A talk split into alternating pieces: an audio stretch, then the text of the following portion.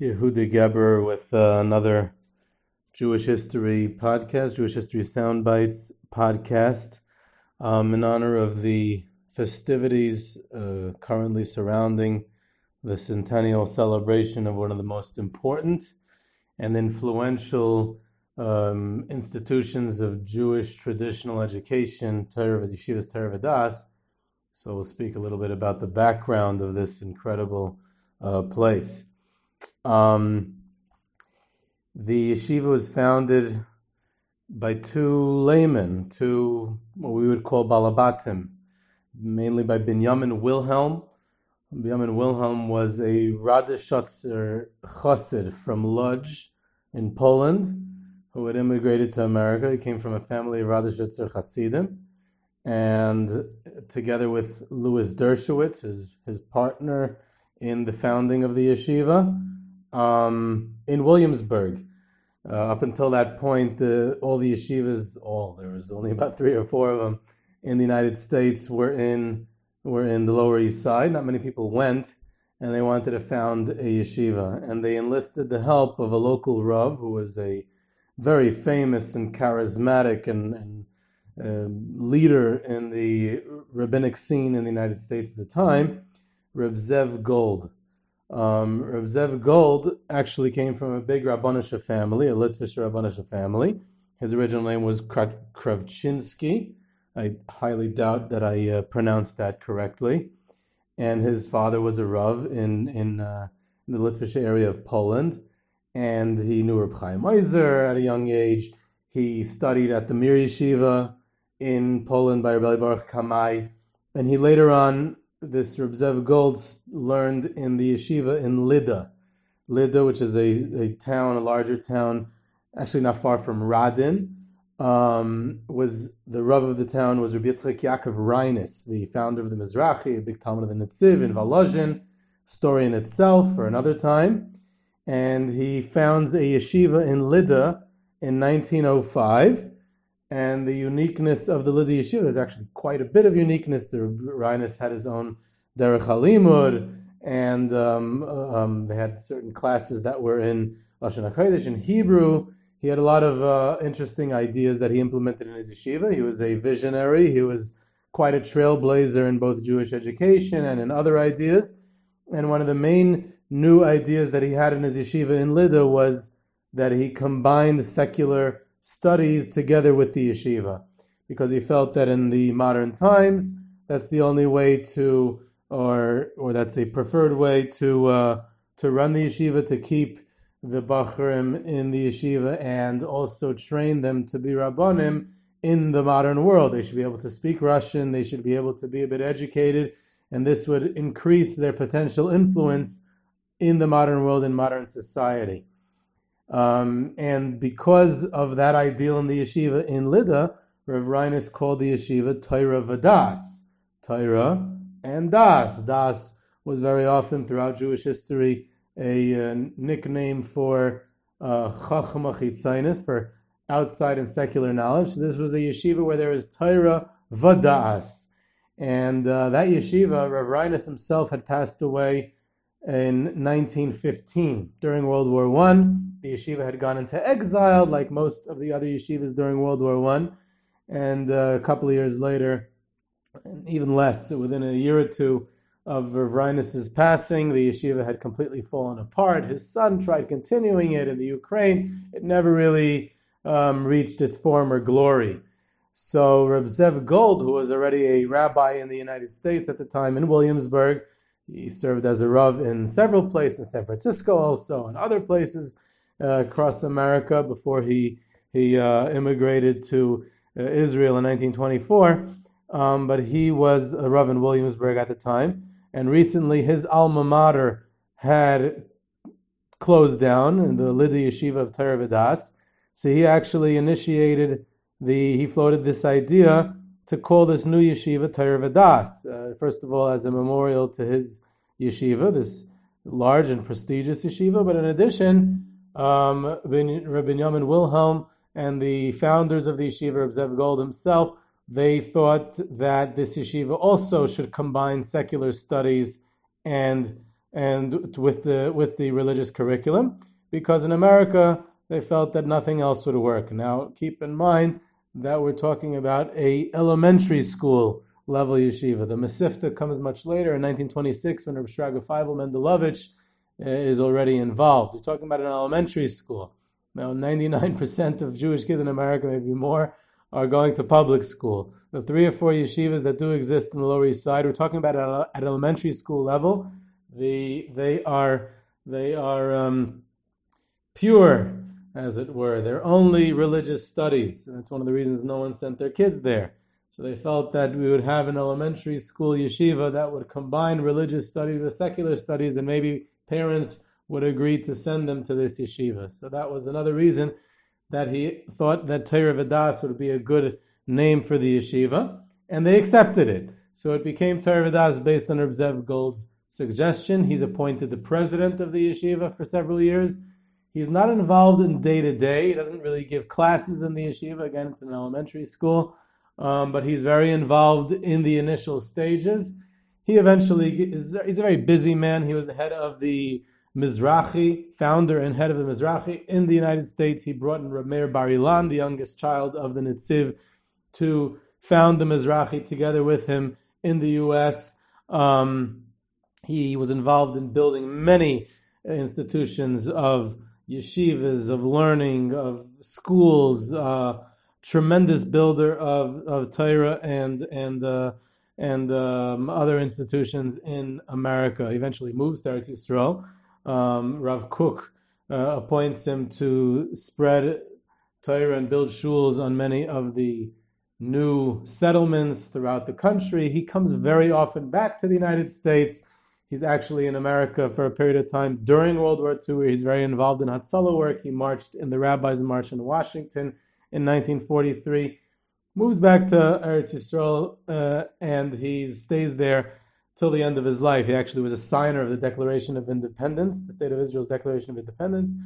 He um, died in 1956 and is buried in the Sanhedria cemetery next to Meir Bar Ilan. His son-in-law actually was a famous person. He was a big Talmid of the Alter of Slobodka, Reb Dov Katz, who was a big dayan in the Rabbanut in Israel, and he wrote a very, very famous and important work, multi-volume work on the Musar movement called Tnuas HaMusar and that this Reb Dov Katz was a son-in-law of this Reb Zev Gold. In any case, the the yeshiva is founded, and of course, there's opposition from both sides. Uh, the ones who feel that a yeshiva can only be a pure institution of Torah study, even at the elementary school level, even at the cheder level, they were opposed to the fact that the yeshiva incorporated secular studies into its curriculum. And the ones who felt that the United States is different. In, uh, in America, things are different. We don't have yeshivas. We send the kids to public school. So they were upset that he was opening a yeshiva altogether. You know, it's one thing to have it in the ghetto of the Lower East Side. You're already moving across the bridge to Brooklyn, to Williamsburg, and you're still opening yeshiva. You're bringing these old archaic ideas, and those people were opposed to it also. But Benjamin, Rabbi Wilhelm Louis Dershowitz, and Reb Zev Gold and the others who were involved at the founding, there were quite a few others, uh, they persevered and they, they did not care what other people thought. So they, they, they really work hard to keep it going. Um, Reb Zev Gold actually, for a period of time, would go door to door and beg people to send their children to this yeshiva until they had about 25 or 30 students. And uh, a couple of years after its arrival, they hire Reb Shraga Feivel Mendlowitz to be the new, first principal of the yeshiva. Uh, Reb Shraga Feivel Mendlowitz was a Hungarian Jew. So here you had Rabbi Yoma Wilhelm, who's a Radishotzer Chassid from Lodz in Poland. Reb Zev Gold was a Litvisher Rav. And a couple of years later, the first principal is a Hungarian Jew. And that really also, this variety and diversity really comes to define Torah for a while also. Rabbi Shraga Feivel is appointed the principal, 1922, and he remains the Menahel, the principal, for the remainder of his life until he uh, dies in 1948. Fascinating person, one of the great architects of Torah, not only in Torah and the other institutions he founded within Torah um, but also in America in general. and the hand that he had in building Torah is really almost unparalleled. Um, he first expanded the elementary school. He eventually opens the Mesivta in 1926, like we mentioned. He eventually opens a Beis Medrash program in Torah Vidas, and he eventually opens a elite Beis Medrash program, which he founds in Monsey, Beis Medrash Elyon. He eventually uh, opens, he helps newly arrived Rosh Yeshiva in the in the founding of their yeshivas. He helps out Chaim Berlin, Telz in Cleveland, BMG in Lakewood, Rabban Kotler. He sends his top guys to Rabban Kotler, and they tell him you're hurting Beis Medrash Elyon if you send your top guys to Rabban Kotler and his new yeshiva. And he says, I'm not worried about my yeshivas, I'm worried about spreading Torah in America. And uh, Rabban Kotler gives high level shiurim. So I cannot send him my second rate guys and keep the top guys for myself. I have to send him the top. So who was this man, Reb Shraga Feivel? He was a Hungarian Jew who came from a Hasidic home, uh, but he also learned in the yeshivas of the tradition of the Chassam Sofer in Hungary, the Oberland. He learned by the Shevet Sofer. And then to top it off, he also was very, very much influenced by Reb Shamshon Rafal Hirsch, by the whole idea of Tairim Derech Eretz. It very much talked to him. He drew criticism and uh, opposition for that for the rest of his life because he he was really in a unique position. He he was Hungarian on one hand, he was Hasidic on the one on the other hand. He was a part of the Chassam Sofer's tradition on the other hand, and he also was a very big supporter of Rav Shamshon Hirsch, and he believed in Torah and Derech Eretz. To make things even worse, he was also a bit of a Zionist.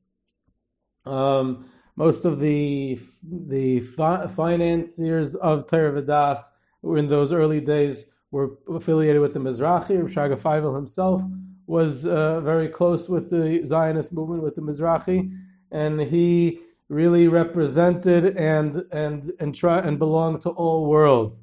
In fact, when the dedication ceremony to the building of the yeshiva, he insisted on flying a Zionist flag, but he had stitched into the flag the pasuk of the Navi Malachi Zichru Teiras Moshe Avdi. In other words, if you remember that the priority is the Torah, the priority is keeping Torah mitzvahs, so then you can also have an element of nationalism. You can also maybe have a Jewish state. And there, the whole world went against him. The Zionists said, How dare you desecrate the holy Zionist flag by stitching words and letters and psukim into the flag. And everyone and the religious opposed and they said, How can you fly the flag? How can you fly the flag of the nationalists, of the Zionists? And he said, I believe what I believe, and this is what I believe is correct, and therefore I, I, I am doing my own thing. And that's what he always did. He did his own thing. He was not scared of opposition and of what other people would think. He did what he felt was right. He lived, he was a visionary. He lived in what he wanted to be in ideals. He didn't settle for any half measures or anything less. And he was a builder and a fighter and a doer his whole entire life. And that's why he was so successful at building so many institutions. He also built the Aish Das Teacher Seminary. He was the founder of Torah Umesorah. He had the first religious Orthodox summer camp at Camp Sifta.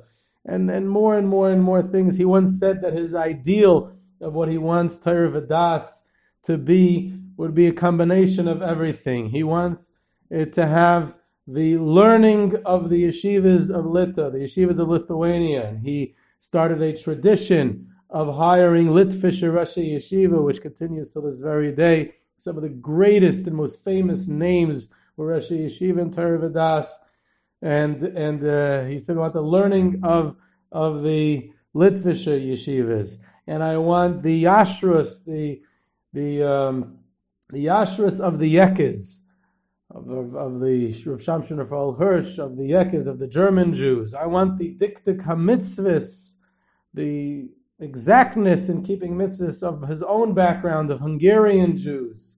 And I want the fire, the bren, the light, the fire, the warmth of Hasidus, of Polish Hasidus in the yeshiva. And I want the idealism of Americans. When he immigrated from Hungary to the United States, he saw Americans as Jews and non Jews as idealists, as pushing, as doing, as aspiring for more, as not settling for less. And he said, That's something I want to emulate and have in my yeshiva as well. And I want to have a combination of everything. And that's what he did. He tried to do and attempted to do in the chinuch that he gave over in Torah Vidas. Remember uh, discussing uh, on one of my uh, trips we did with um, in uh, one of the most uh, tremendous askin in the United States, Reb uh, Abe Biederman was was with us on the trip, and and uh, his involvement in many Jewish aspects of aspects of Jewish life, especially Torah Vodaas, alumnus of Torah Vodaas, and we discussed these early days of Torah Vodaas and how it got its name, and and that's when uh, um, we brought up this this ideal of of Torah Vodaas, not only from its founding and how it got its name, but with a vision that that Reb Shraga Feivel took with it to uh, to uh, to go with his yeshiva. He really wanted a combination of everything to be in the yeshiva. Interestingly enough, they had quite a few very famous American characters on the American scene afterwards in those early years, and they were influenced by people like Reb Shraga Feivel and later his successors um, and the Rashi Yeshiva that he that he uh, hired. Just one interesting anecdote. Um, Rabbi Sion Shenker, the great Modzitzer Chassid and the one who dedicated his life to teaching us and teaching the whole world his Modzitz, the Modzitz Nigunim and the Nigunim that he composed in the spirit of Modzitz, learned in Yeshivas Teravadas in the early years. And there was a, and also at the same time as him was a younger Bacher, he was younger than him, was was Shlomo Carlebach, a recent refugee from Germany, who escaped the Nazis and made it to the United States with his family. And Shlomo Carlebach later said in his later years that the one who taught him uh, nigun, one who taught him how to sing, and, and the beauty of a Hasidic nigun was Ben Sion Shenker, and he introduced him to Modzitz. And in fact, the earliest, earliest uh, Shlomo Carlebach Kumzitzin, before he composed any of his songs, and he was still a Bacher, were Modzitzer Nigunim because that was the only ones that he had. He didn't have his own yet. And he later said in his later years, he testified about himself that he never, he composed thousands of songs. He said, I never composed a song that was not influenced by Modzitz. And to just imagine that that, uh, that took place in the dorm room in the early Tarvadas years. So that also happened in Tarvadas. Um, supposedly, Rav Shraga Feivel just recently I saw this story. I've not been able to verify it, but it's a good legend that uh, that goes goes together with the trend of today. Um, supposedly, before Shraga Feivel left Hungary, he got a bracha from Rav Shaila of Kerestir to have success when he moves to America, and uh, I guess that has a part to it also. If that story allegedly happened, um, he eventually had tremendous, like we said, Rashi Yeshiva. Maybe some of the uh, Rashi Yeshiva we'll talk about in a future um, podcast because they're a story in themselves. Um, some Altamirs were a Baim there. Reb David Leibowitz was an early Rosh Yeshiva there. He left because of disagreements he had and about the direction that the yeshiva should be going that he had with Reb Shraga Feivel. Shraga Feivel was quite an independent thinker. He had some interesting things. After the Holocaust, in fact, he became a vegetarian. He said there's enough killing in the world after the Holocaust, and he doesn't want any more killing, even of animals, to be done because of him, and he became a vegetarian. So he was definitely a independent-minded person. And uh, Tervadas, through Shraga Feivel and through the great people that led it, had uh, spun off a tremendous influence on the American Torah scene, the American educational scene, and its influence is felt and continued till this very day and uh, we'll hopefully speak further about that at another opportunity.